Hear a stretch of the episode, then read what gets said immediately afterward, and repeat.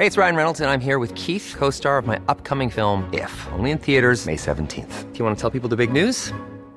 All right, I'll do it. Sign up now and you'll get unlimited for $15 a month in six months of Paramount Plus Essential Plan on us. Mintmobile.com slash switch. Upfront payment of $45 equivalent to $15 per month. Unlimited over 40 gigabytes per month. Face lower speeds. Videos at 480p. Active Mint customers by 531.24 get six months of Paramount Plus Essential Plan. Auto renews after six months. Offer ends May 31st, 2024. Separate Paramount Plus registration required. Terms and conditions apply if rated PG. Many of us have those stubborn pounds that seem impossible to lose, no matter how good we eat or how hard we work out. My solution is PlushCare.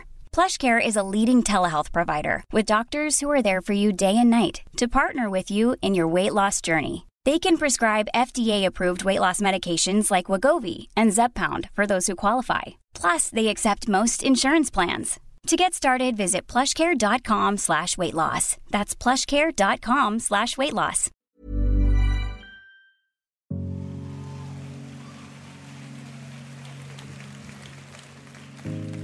All right, a real poem now. Be serious for a moment. I know Sunday mornings can feel tribal. Everyone dances you into a fiery circle and sing familiar melodies like Why, Are You Not Married Yet? When they speak of their beautiful family, sometimes it will feel like they are conjuring a ghost of the future you may never know. And when Sunday brunch is over, everyone catches a connection to home, but single, single feels like layovers of delayed flights you fall asleep in the airport waiting for God to send some hope over the intercom.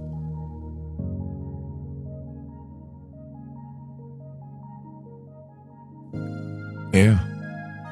Yeah.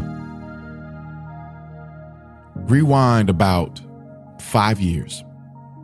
I had never been out of the country before, didn't even own a passport. I was living in Houston at the time and on a Sunday morning after church, in a casual conversation with my pastor, I asked him, "Hey, what you got going on this week? Anything coming up?" "Yeah, man, I'm I'm about to head to Armenia next week." I had never even heard of Armenia, let alone know where it was on a map. Just being honest, forgive my ignorance. I asked what was happening out there, and he went into short detail about doing some stuff with some local house church leaders. I said, hey, man, that sounds dope. He said, yeah, you want to go? Absolutely, I do. Fast forward less than two weeks later, I'm sitting on a plane on a rainy tarmac in Houston, getting ready to fly to Armenia. We would stop in Atlanta, lay over in Paris, before arriving in Yerevan, the country's capital. But that heavy rain would delay our departure by an hour, and we only had an hour and a half layover in Hartsfield Atlanta International Airport. We land in Atlanta, push our way through to the front of the crowded plane like we were desperate for a miracle. We sprint through literally the busiest airport in the world, our overstuffed backpacks bouncing with every step. We arrive at our gate five minutes before the flight departs. But as some of you may know, gates must close 10 minutes prior. Another flight to our destination wasn't leaving for another 24 hours. So we pleaded with the unrelenting gate agent while pointing to the plane that was still sitting right outside the window. We saw it. We explained how it wasn't our fault. We thought our heavy breathing and sweaty faces would draw sympathy. Just respect my effort. We were so close to a runway out, but still thousands of miles away. And that, my friends, is what it feels like when you're in your late 20s, 30s, or 40s while dating and trying to get married. Bunch of delayed and missed flights, rushing to get to that glorious runway. Some of you may call it a wedding aisle, only to be told the gate is closed. Maybe you're too late.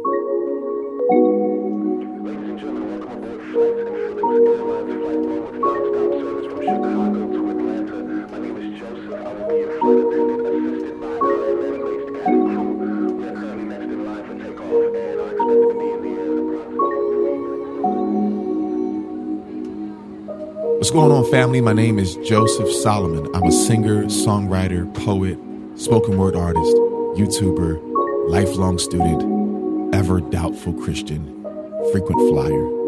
Welcome to the second flight of the Flights and Feelings podcast, season one, where we thoughtfully and vulnerably travel through faith, relationships, sexuality, science, health, and culture via storytelling, poetry, and conversation.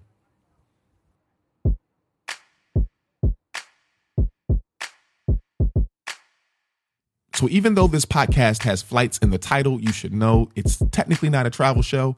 However, in each episode, I will share travel stories and even travel tips. And the travel tips are not always crazy extraordinary. They're just little things I've learned along the way to make my adventures more convenient, affordable, and enjoyable. So, today's flight tip is this you got 24 hours to cancel your flight and receive a full refund with no penalty on any airline. Don't let them make it seem like it's a special thing they have. By US federal law, airline companies are required to allow you to cancel your flight reservation and receive a full refund. Every single airline. You don't have to go through a travel agency website for this perk. So, this is great if you're like 75% sure you're taking this flight, you want to grab a ticket, but something might change in the next day. I've literally bought two tickets to the same city but maybe different departure times just to make sure I had my ticket and then I could cancel the other one based on whatever new information came in. But I've also learned that some airline reps on the phone can be nice and just waive a change fee, even if it's after the 24 hour period, especially if you have status with that airline, as I spoke about in the last episode. This really just depends on who you get on the phone, though. Sometimes I'll call give my sob story, and then realize this person ain't budging. So I'll just say, okay, I'll hang up and call back for someone else. First call, I got Brian. Brian wasn't having it. Next call, I got Yolanda. Yolanda changed my flight without even mentioning the change fee. So just gotta have a little perseverance, a little persistence. And that, ladies and gentlemen, is today's flight tip.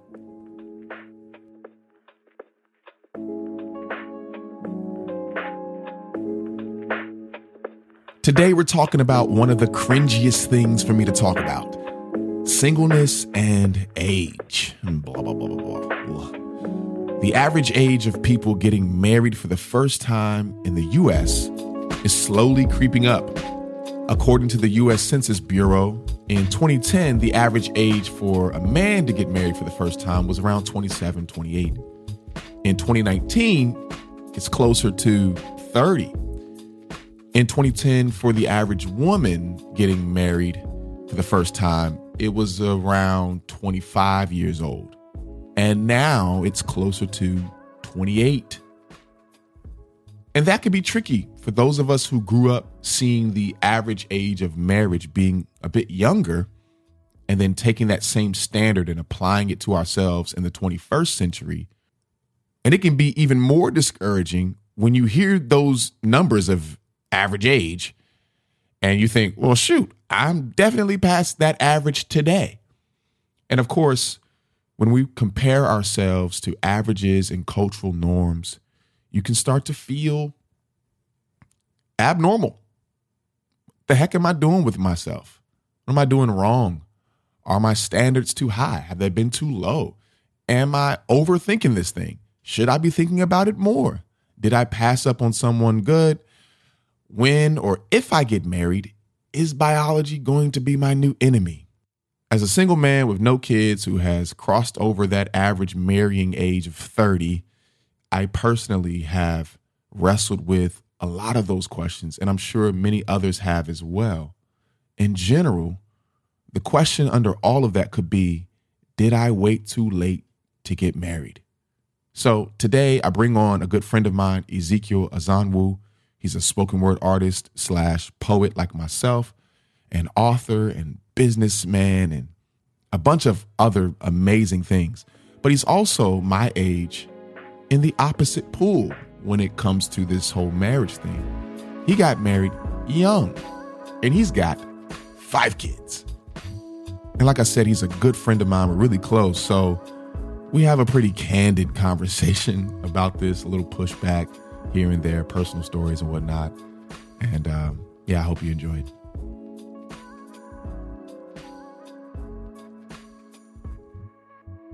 man, you know, I think man, personality has a lot to do with it. I think the personality that, that I had lended towards me being afraid to dabble with a lot of other women because I had rejection issues. So I got married. Uh, I love my wife, and I believe that God was calling me towards marriage at a young age, and I did not know why. So 22 years old, it happened, and I guess sometimes I guess when I, in the first year of marriage, I would wonder why did I get married so early?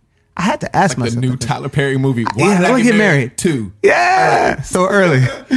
yeah, it wasn't until later on uh, I was able to realize, oh, there was purpose in this. There's a reason why I specifically got married that early, and I didn't even know the reason until later on. What was that reason? That reason was just, man, I feel like I needed to have my wife specifically in the seasons that God would bring me into um, from uh, the traumas that I would uh, face, uh, some of the conflicts I would face with me and my parents, some of the accomplishments that I would have, even just being thrown into the spotlight of being this poet that is known um, in the Christian circles all around and doing all this traveling. I needed a base. I needed a foundation that I could come back to. I need that anchor. And so I'm grateful. If I did not have a wife, and I was doing all that I did and I was achieving all that I did, I think it would be tougher for me to begin that search uh, while I had all those things because they serve as distractions, I think. Search for. A wife. Oh, I see what you're saying. Oh, you say. Yeah. Oh, I see what you're saying. So with with all that stuff, it's just like okay, I got a lot of what I, I I need, and so marriage, like I don't need a woman to you know achieve more, achieve more in my my eyes because I've ch- achieved so much without one. Um, so and and then then the options, the options are there. So it's just like okay, I could you know, and you never know who wants you for you or who wants you for what they see. Why I feel like you're trying to call me out, low key. Nah, to be honest, to be honest, I, look, let it be, let it be. But that's that's the truth for me. So so speak your truth, brother. Speak your truth. Yo, I think like, but I think so. It's not. It's not even just about um me being, you know, this quote unquote popular person who has a lot of things that are coming around for you, you know, as far as achieving things individually as a popular whatever, right? It, I think a lot of us still run into that same problem no matter what you're in. What happens is when you get older, as the more you go through life, you set up one, you learn yourself more. Like you just you just learn you learn you more. Yes. Like if you were kind of figuring those things out in in high school and early twenties, and you were getting hints of who you were, and but you were still trying to try some other things out, and then eventually, not to say that nobody grows or that nobody's changing as they get older. Everyone's growing and still changing and, and evolving, but you get you kind of hone in on who this is me. This is who I am. This is my likes and dislikes. This is what triggers me. This is what doesn't trigger me. This these are my aspirations. Your aspirations get much more specific. And so in that, no matter what, you know, stage you are as far as whether being known or unknown, the, the reality is you are becoming much more choosy as you get older. You get less choosy in some ways, like some stuff that you're, you're like, oh, that actually wasn't a big deal at all. And so you feel like, oh, yeah, I'm becoming more open. But on the flip side, you're actually becoming less and less open because now it's like, you know, at 22, you weren't thinking about what they credit score like though. 'cause that might mess up some how much debt they get? Right. You. You know what I'm saying? Or Yeah. like, man, as long as they love Jesus, but then like, but what when they say that, what do they What does mean? mean? Yeah. What does it mean to do that? And so a lot you get a lot more specifics as you as you get older. Do you, you don't feel like the bad guy sometimes? Like I feel like uh, guys like you, who nice looking guys, who are in their early thirties, late thirties, forties, or whatever, who have some notoriety, not being married. Uh, people look at people like you as wearing something like that as a badge of honor. Like you can't get me, ha ha. Oh no, I don't. Oh gosh, why'd you add that last part up there?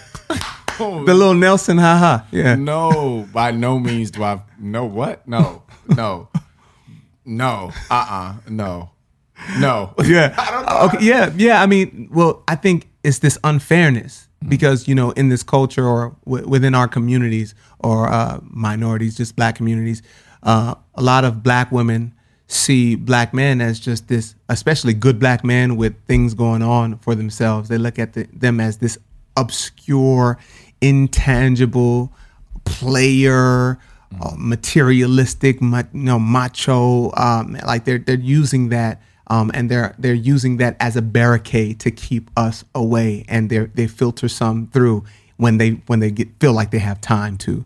So you don't feel like there's this kind of this unfairness that you have some kind of privilege, uh, being who you are.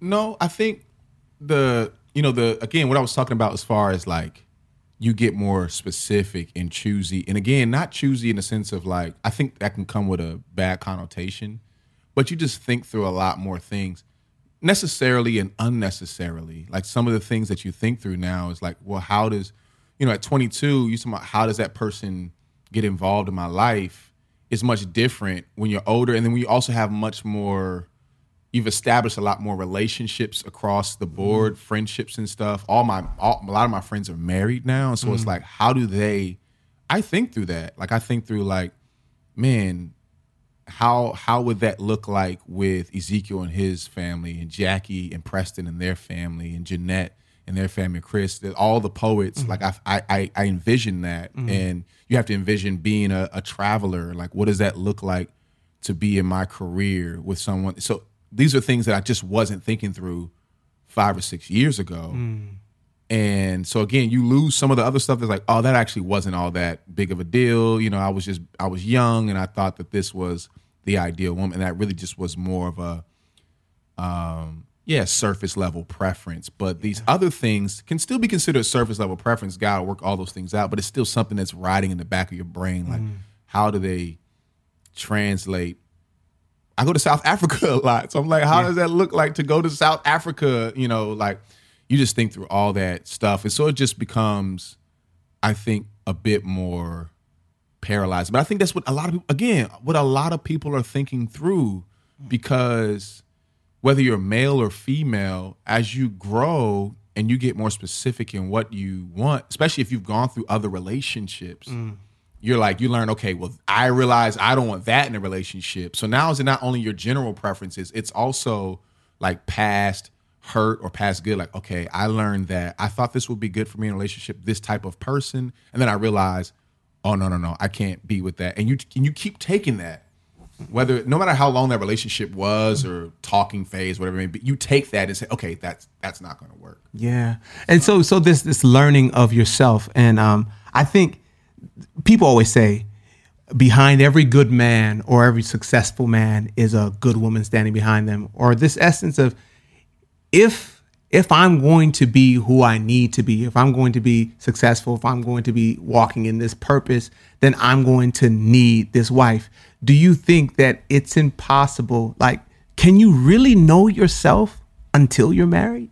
Like truly there are things that i didn't know my of myself and things that I know that I needed, things that I know I lacked in until I got married.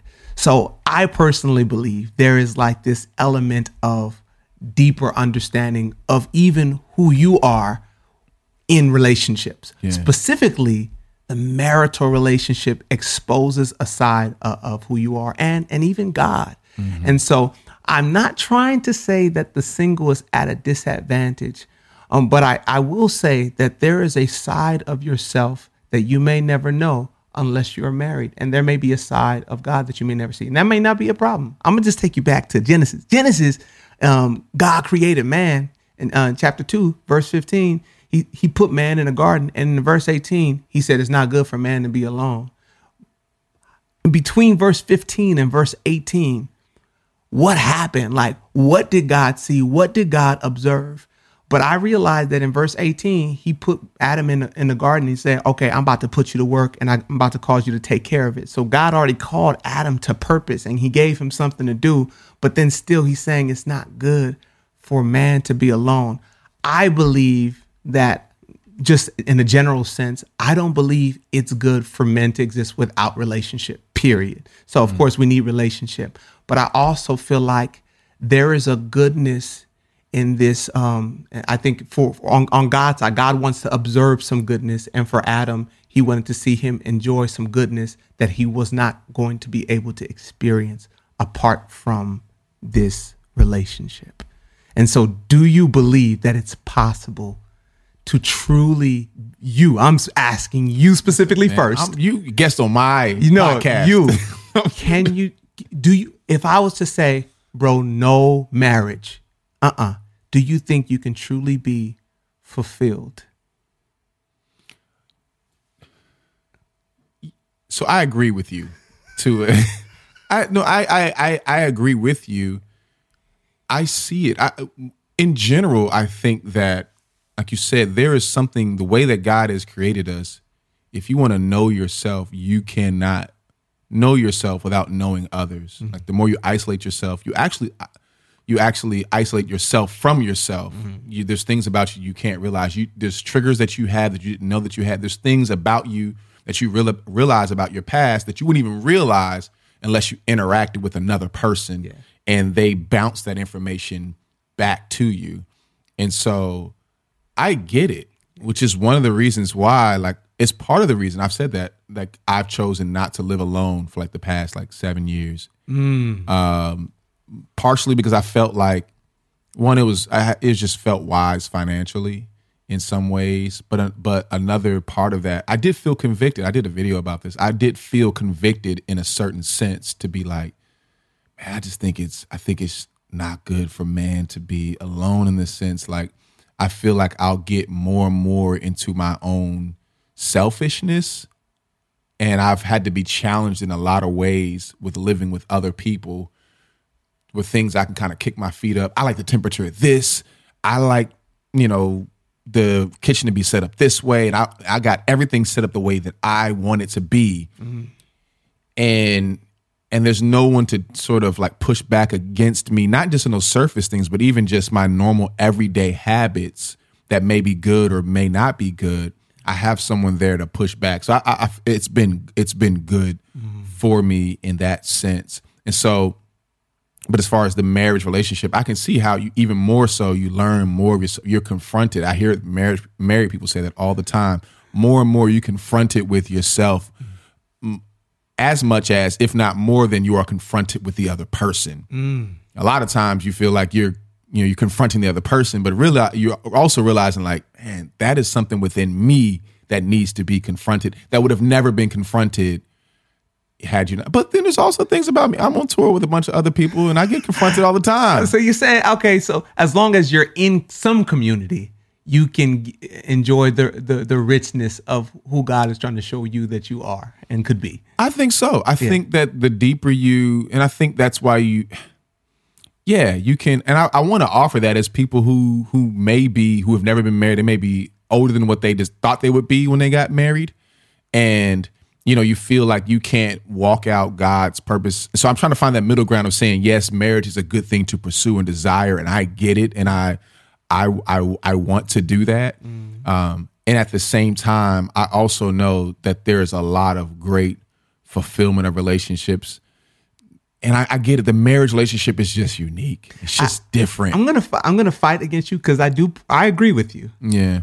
But I'm gonna jump on on the, the side of the women for a little bit who you know they get frustrated because they're like, okay, God created people biologically to for things to happen. Puberty happens at a particular time for women. Menstruation happens and then it stops at a particular time, meaning there's a window for being able to give birth. And so, do you think as a culture, because of the things that we've got relaxed about, or the things that we become more passionate about, that we have now dismissed the biological framework that God has placed us in, and now we've created our own, which is putting us in these weird positions? Now we're 42, having our first child, and I think you brought up something when we were talking a little bit later. Now I'm trying to raise a 10 year old, and my, my father is now 75 as well. And now I got to take care of him. Like that doesn't, it doesn't seem like that was the way that it was established. Are we kicking against the pricks of our own biology?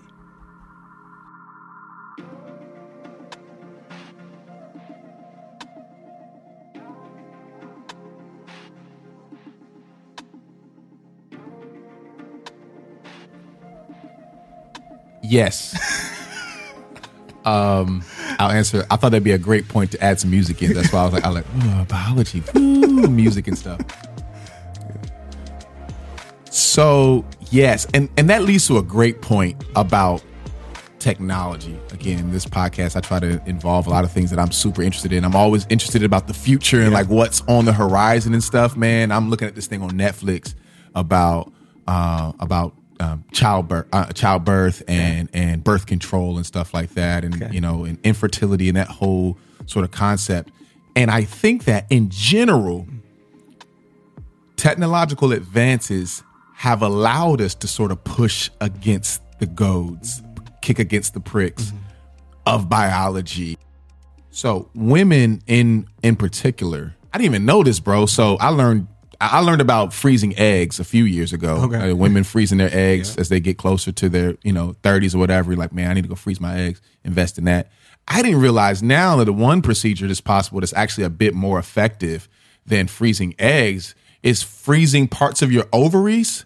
I forget the whole science behind it. It's on Netflix, uh, Sex Explained uh, sort Oh, of series. I watched those things. Yeah, yeah. yeah. So they were talking about how like you can freeze your ovaries and stuff like that. So now it's like, can I push that whole biological constraint Yeah. of getting married? Like, man, I really want to get married because I'm 33 and I understand how this whole ovaries and eggs things where I got a limited amount of eggs that's going to come out of this body. So therefore, so I so now you have technological advances if you can afford it to push it even more. And more people are able to afford birth control and all these different sort of technological advances that sort of allows you to move more into uh into your age, which makes it kind of tricky because then it's like when God says, you know, marriage is a good thing, it starts to we start to wonder, well, how is it like what is it good for? Like what are the specifics? It used to be a big part of it was child rearing and all that. You need children so they can take care of you in your old age. Well, we got some social security, got retirement funds and plans and stuff like that. For now. I mean, for now, right, right, right, Yeah. right. We'll see how it happens, in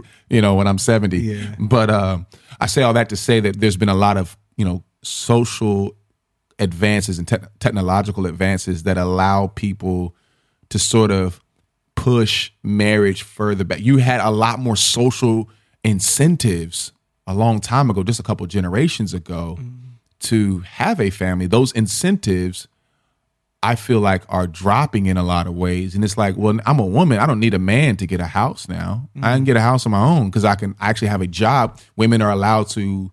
We can talk about you know equality and pay and all that, whatever, but the, the reality is, a lot of women make enough money to get their own house by themselves. Well, then let me ask you this. I think we've graduated from there. So now women don't need men for the financial reason. They don't need them to progress in class as as well. You don't need a man to actually be somebody in society. I'll just make that uh, make it as general as possible.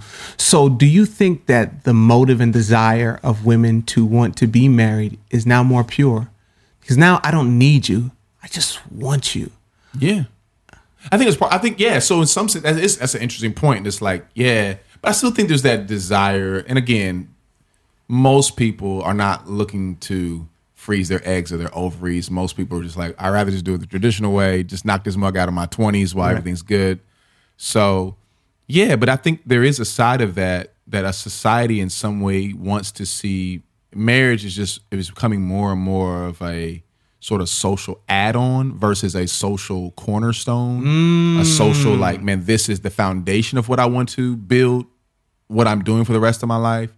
Now it becomes a bit more of as we become more and more individualized, which is not always a bad thing. You know, to, it's that's a whole nother conversation of how individuality, the whole the whole philosophy of individualism, actually, ironically, has its rise from the church and from the Reformation. Um, this idea of being an individual before God rather than just the church. So, like, that's actually a church thing that we've that has its roots in, and so we see this individual, um, the emphasis of the individual growing this want to have that autonomy and still desiring to want to have marriage. I think is a really interesting thing. But even for men, like, because we don't have to worry about, even though sperm count and all that stuff, like, is a real thing you want to consider and all that. But the reality is, men still have a bit more of a window, and they've always had that bit more of a window to to sort of push things to the edge. You know what I'm saying? And not only that, on average, an older man is going to marry a younger woman before Yeah. an older woman, marries a younger man. It happens. Yes. It definitely happens. But on average, it, it doesn't happen. So what happens is like men are like, ah, well, if I can just get a younger woman, I can like push this thing off and then find. And so that whole like window of child rearing, it's just way more extended Mm. for for men.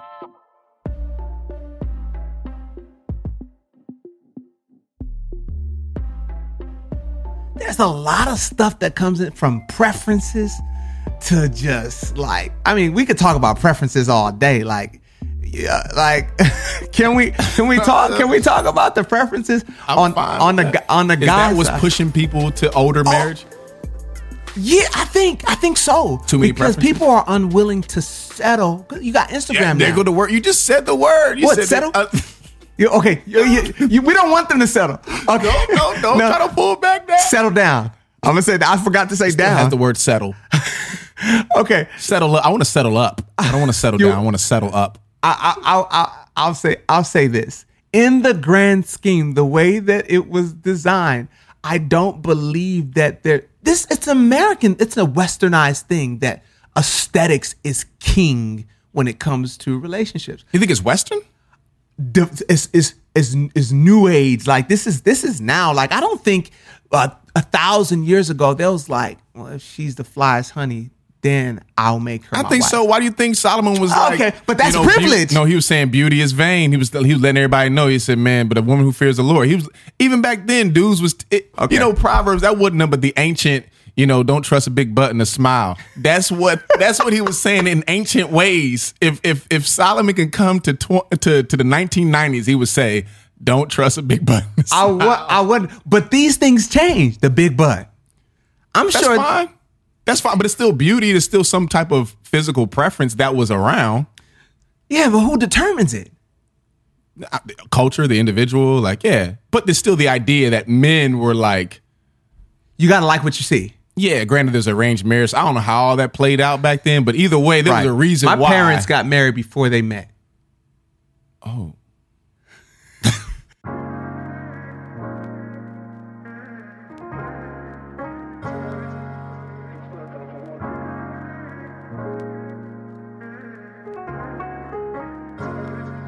So you, so the people, people in the, if you were to boil it down to one word, why are men not getting married? Why are women not getting married? I think the one word that just comes to my mind is fear. No one wants to, because marriage, and you know, even though that we can interpret it many different ways, and our definition of marriage has now ha- become a far cry from what God established, we still feel like there's some finality and official essence of marriage that you don't want to squander that opportunity. And so I think even like from little things like preference, like I don't want to be with an ugly dude. Why? Because marriage is final and I have to continue to wake up and see that ugly dude. And from- a guy, it's just like, all right, even with pr- being prepared for marriage, I don't want to be unprepared for marriage because I feel like this is a judgment is now uh, like you know in court you get a judgment like i have to live with this. And so this idea even though marriage has become so transient no one no one's staying married. Let's we could talk about that. But this finality to, to, to being stuck with was stuck in an unfortunate situation that does not benefit you now i'm afraid to connect that way. And i think that fear is is a healthy fear. However, if it keeps you from relationship, marriage being included, then I believe now it's become a crippling thing that we've ha- actually idolized. Because to be truthful, in essence, no relationship, no relationship should stay strong with no intentionality and no effort. Every relationship is going to take effort and intentionality. So I think to avoid marriage because of a fear like he's not tall enough, so my kids are going to be short, or uh, I don't think that I can get over some of these habits that she has. When you're thinking about the long run, can this person raise my kids? Can this person stay with me for the long run? I think a lot of things that we put in the way of marriage really I, I, I don't I don't think they're as excusable as we make them seem. Personally, because every relationship is going to present challenges. And if I were to look Uh, let's, let's talk about it. Me and I'm you. listening. Me and I'm you, bro. Talking to me. Me and you, Oh, bro. gonna- oh. if we were just gonna sit there and say, okay, compatibility, and just like from the initial, from our initial beginnings of our relationship, we could have walked away from this thing. Yeah, and you're talking about how me and you, Me and we you. first started When we out. first- we were bumping heads. We were bumping heads a lot. Yeah, yeah. Yeah, yeah, yeah. So it, it didn't seem like uh we didn't seem it didn't seem like we had a good future for a friendship. But someone Mm. I had thought to. so. You didn't think so, but I did. Well, I didn't. I'm did- I personally didn't. I'm joking. It was it was risk. It's risky. No one wants to risk their time and their heart for a situation where just like you know you don't see some compatibility, you see some difficulty, you see some challenge. So I think if you were to knock challenge out the way, from whether it be in preference, whether it be in you know compatibility, if you got a lot of things off the table, and I don't know what you really got to look for, just see if there's connection. I think connection matters. Like if there's connection, or if there's a desire to make it work, then then I think it can work. See, well, okay, so and I'll agree. I will add. I'll but so I guess, yeah, I, I appreciate you using us as a as an example, and I see, like, yeah, you're right. There's a lot of beauty on the other side of fear. If you cross over that threshold of fear, then there's a lot of beauty to be had in a in a in a friendship. But the reality is, it still would be much easier for me to walk away from you today. If you do something, I can walk away from you today. I don't have to sign no papers. I don't have to get a lawyer. I don't have to worry about a lot. I don't have to explain anything to my family to walk away from Ezekiel. But for Ezekiel to walk away from Kayana, mm-hmm. you know, there's a whole lot. So I think that there's still that fear of like, man, if I don't get this right, there's a lot that would take place if I Based, but it's your cultural interpretation of a friendship. Like I'm sure that there are some instances where, like I'm sure, like David and stuff, they dying for they, people dying for each other, dog. Like man, brotherhood is supposed to be like for real, like like people should be. This should be like the hood. Like how you gonna walk away from your bro? Boom, boom, boom, boom, boom. Like it's because I feel like our relationship is uh, can disintegrate, and we have the freedom to do so without conscience. I, I don't think that. I mean, yes, of course, there's an establishment for marriage that's different. It's a unique relationship. But I think if we valued relationships more, we would we would be willing to fight for friendships just as much. you you talking to cancel culture though, bro. So yeah, oh yeah, oh yeah. I'm not. this is not popular. bro. I, the cancel culture, bro. You can't tell me that those those micro habits don't. I, I'm a firm believer that micro habits always translate into macro habits. They translate into bigger habits. So little things that we've been trained to do on the small side. Mm. Like I know that it has to have some effect. I ain't got no scholarly journals to prove it. Sometimes I don't have any. I just I just see it in my own life, and I know for sure that like when you're dealing with a culture that that we've been submerged in mm-hmm. of like if somebody does something wrong, I can't, I done. You, you can't tell me that does not translate somehow, some way into the way that we view friendships and ultimately the long term, lifelong friendship of mm-hmm. of marriage. I think it's extremely unnatural, just out of our flesh alone, to lock in with someone and just walk it out with them. I, I don't want to say unnatural. I would say it's not convenient. That's what I would say. I would say both. It's not natural. It's it, at least, and I would even say, it's particularly for our, again our culture. I I feel like it's not our generation. It's not natural to be like, I've got a problem with that person, and I'm gonna I'm gonna confront them, not for the sake of trying to terminate them, but, mm. but to try to salvage something. Like when mm. I come to you about a problem, it's not it's not me you know, trying to bucket you and to end stuff. It's mm. you know, it's more so like I'm coming at you because I see a long term goal for this friendship, mm-hmm. and so my confrontation has reconciliation as the goal, mm-hmm. and I don't think that's natural. I don't think that's, but I don't think that's, and I don't. I don't think that's natural. I think that's what makes it so uh, the story of Jesus so unnatural to us as well. That the knee jerk reaction, I think, if if if you consider uh, that we offended, that we have this beef with God, and there's this there's this confrontation that needs to be had. His confrontation, ultimately, or, or more primarily, is for the purpose of reconciliation. I'm going to confront you. The cross is a very condemning thing. Is it's like, yeah, we can see it as a beautiful thing that reconciled us, but also it's a symbol that something need something this bad had to happen. This was the confrontation. The cross is the confrontation. Not just something, your something yeah, happened. this was a confrontation. This is a confrontation, but it was a confrontation. It was a. It was a. This is where it's come to. It's come to blows. Wow. It's come to blood because of what's happened. But at the same time, with the goal of of reconciliation, and so I think that that's not natural. Mm-hmm. That's a very odd thing. I think for humanity, and I think it's particularly odd for this generation, this era of humanity. Mm-hmm. Again, because cancel. Cancel, Cancel culture. culture, I'm so glad Jesus wasn't born in cancel culture. Jesus! Don't cancel me, Lord. Oh man, we should have been canceled long ago. Father. Yeah, don't cancel me.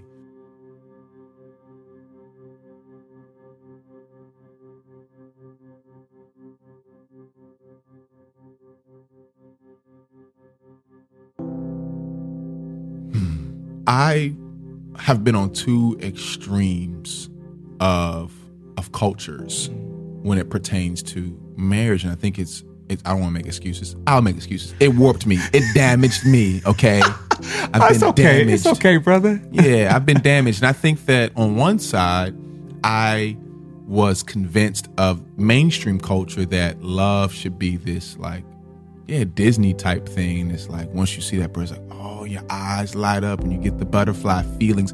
It was very much about catching a feeling, you know what I'm saying? That vibe is like, oh my gosh, like man, I just love this person, and you just get consumed and obsessed with that person. Mm-hmm. And and then they ride off into the sunset and happily ever after. And you know, we don't see all the arguing and stuff like that, or we don't see them we don't see the everydayness of Cinderella of wouldn't have been that you yeah know, exciting. Well, if we, don't want to see the arguments, you know, afterwards. See when she get pregnant and she's like hungry and you don't feel like going out to get them. I just I just went and got you something. You No, I got- got you, babe. I got you, babe. It's cool. Nobody wants to see that. It's not a Disney Well, movie. we, we might have to do one. Right, that'd be fun to see. yeah so like you don't want to see that Mm. um so i fell to that but then i also think i fell when i came into more conservative evangelical circles there was this like none of that matters at all you know what i'm saying it's like yo it's all about the gospel and just marry because of the gospel and it doesn't man does she love jesus does she have a pulse What's the problem, bro? what You sleeping. What, what is it? The Bible doesn't say anything about anything else. You that's all modern age stuff, dating and all that stuff. That's that's that modern age foolishness of the world. Does she love Jesus? Does she have a pulse? Does she have a womb? Does she have a womb? But all right then, go out here and be fruitful and multiply, my G. I don't know what you're waiting on.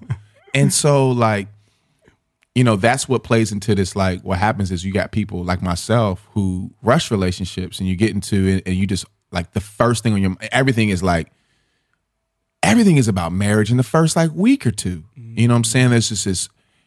I, I don't have a problem with the word pursuit. I have a problem with um, some of the some of the baggage that's been dumped into it, uh, into pursuit and the word courtship and all that. Courtship has this this connotation that it's like, oh, we're not dating, we're courting. Essentially meaning we're not engaged, but we're engaged-ish. like that's the vibe. And and what happens is when things don't work out, that breakup I feel like feels very different, even if it was only a month or two. It's not even a breakup. It was even it was a talking session, whatever it may be. I know people who have felt that. I felt that. It's like this feels different because we were talking about marriage ASAP, and I and I've and you know I've had people who've who want to push in that direction, and I think I finally kind of come to this realization that I've seen people that I love and I cherish their friendships particularly like you and, and you mm. and your wife, Jackie and Preston and so forth. Like I see it, I'm like, man, those people are actually friends. Mm. They have problems and stuff. I hear about your problems. Y'all mm. tell me about your problems. So I don't have like a fantasy fake view of what that friendship is. But the, the reality is you can't take it away. Like you and Kayana are homies. Like that's my that's my that's my I- dog. But be, beyond everything, bro, that is the thing that holds this thing together. I feel like, man, even with how did how did Peter get to the point? Uh, how did Paul get to the point where they're just willing to say, you know, I I'll die for this person. I I, I think that it's this uh, understanding that this is the person that I love. This is the person that I love, and my friendship with my with my wife is not romantic, bro. It's not romantic. Like I think that's what people like. They feel like, man, it sparks every day. Dog, you know, when you're broke, when you're mad at each other, nobody cute. no, Nobody cute, man. Like all this. That's why I be like, people think I be going hard with the whole oh the preference thing. Preferences are cool, but when I'm out of town and I need somebody to be with my kids, praying over them, I'm not worried about how big her booty is. Because nothing at the, with it. it don't have nothing- when we're broke, bro, Big booty don't pay the booty don't pay the bill.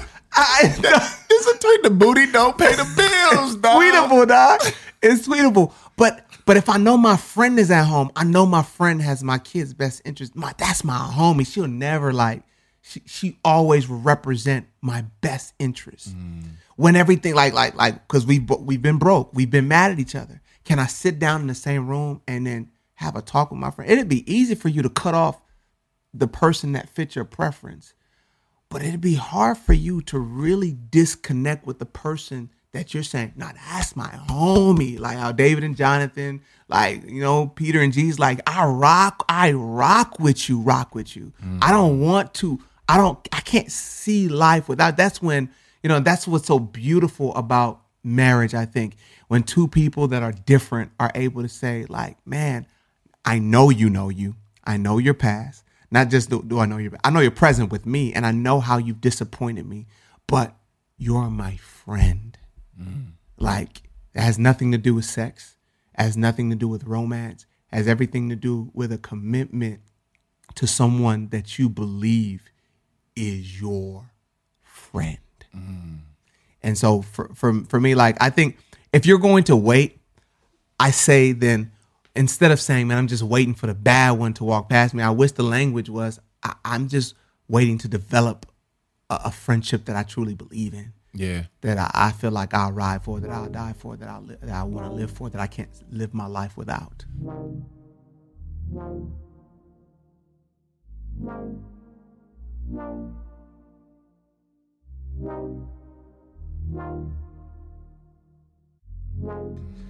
And so I love when people like even like me me like people look at me and my, my wife but specifically me and be like, "Wow, what a man of God. Look at the beard. Look Y'all should have saw him without a beard. I don't like it. I hate you, oh Joe. my god! I hate when he you. cut it off, I said, "Bro, I don't, I don't know what you're doing, but don't do it again." I look like an electric eel. I look like Kermit the Frog. And it's I like that. I like I like the fact that I look like that without a beard. I hated it, bro. I hate it, dog. I, I can't even judge what you look like years ago without a beard, but I saw you do it last year and I hated it. I said, please, whatever you're doing. We was about to go on tour. I said, hey, bro. So I was just wondering, as we're planning like the poems and stuff like that. Um, I know you said you got uh, we got two buses, all that kind of stuff like that. Um, is your beard gonna be ready My time the tour starts? Because I feel like we're like two weeks away and that mug still. I hate you, man. Look, I shaved my beard one time to try to impress my wife and try to take it back to, you know, just to reminisce on those days. She said, put it back. I don't know where you put it, but go get it back. Bring it back to this house. So, but I'm grateful.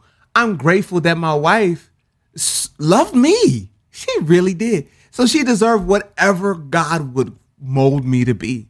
Which is the beard. It's definitely what God wanted for you, bro. it, it was part of my destiny. I'm gonna tell you that right now. yeah. So I, I just I just feel like man, some things are fleeting, man, but there there are certain things worth waiting for mm. and chasing after. And if we're coming back to that question, did I wait too long? I think there's a there is a, a certain level of of advantage to be in a position where you you've waited long enough to see everything that shouldn't have been fall to the wayside. You you've waited long enough to see everything that you didn't want. You've waited lo- uh, long enough to get your heart broken enough. You've waited long enough to pray and not see those prayers answered. I, I think I, it takes me to older people that get their de- get their degrees later on in life, and the question is, like you see when you're a young person, you see that older person in class taking that class with you, um, and then they get that diploma. Chances are that old person that took that class with you is excelling. They do really well. Oh, I know. Oh, and they appreciate they better. appreciate that degree when it's all that degree goes on the wall. And so that advantage is now that you've waited, you you've also developed this true there's going to be a true appreciation when you finally get it and i never even though i got married young i never do not rush into marriage. But value it enough that you're looking for the right thing when it comes. And when it does come appreciate it like that person that sat in the class with the 20 year old um, and put it on the wall and appreciate it when it's done. That's that's my bit of advice. I mean i don't think that anyone can wait too long because you know god's timing is his timing. But when when, when it comes you'll be able to appreciate it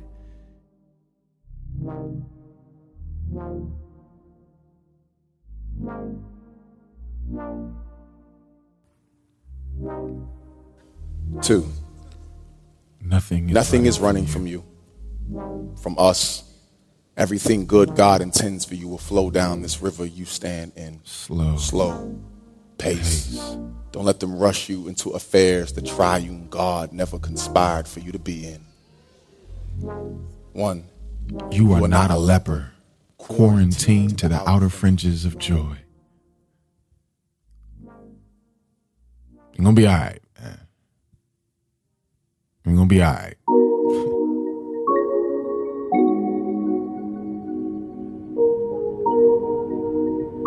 Well, that wraps it up for the second episode of the Flights and Feelings podcast, season one. Thank y'all so much for listening and tuning in. The response for the first one was so amazing. Peaked at number six on the iTunes podcast and religion and spirituality, um, and a lot of other categories as well around the world. It's just been amazing how it's been received. And I hope to continue it. And so to do that, what really would help, I hate to ask for it because it sounds so cheesy because everyone does it, but it is what it is. Please subscribe. Please, please subscribe and click like and share, leave reviews and comments and stuff. It really helps out with the algorithm so other people can find this podcast as well. And of course, share it with all your friends and family as you've been doing already. I can tell. Thank y'all so much. I love y'all. I love y'all. Grace be with you. Remember, always fly home.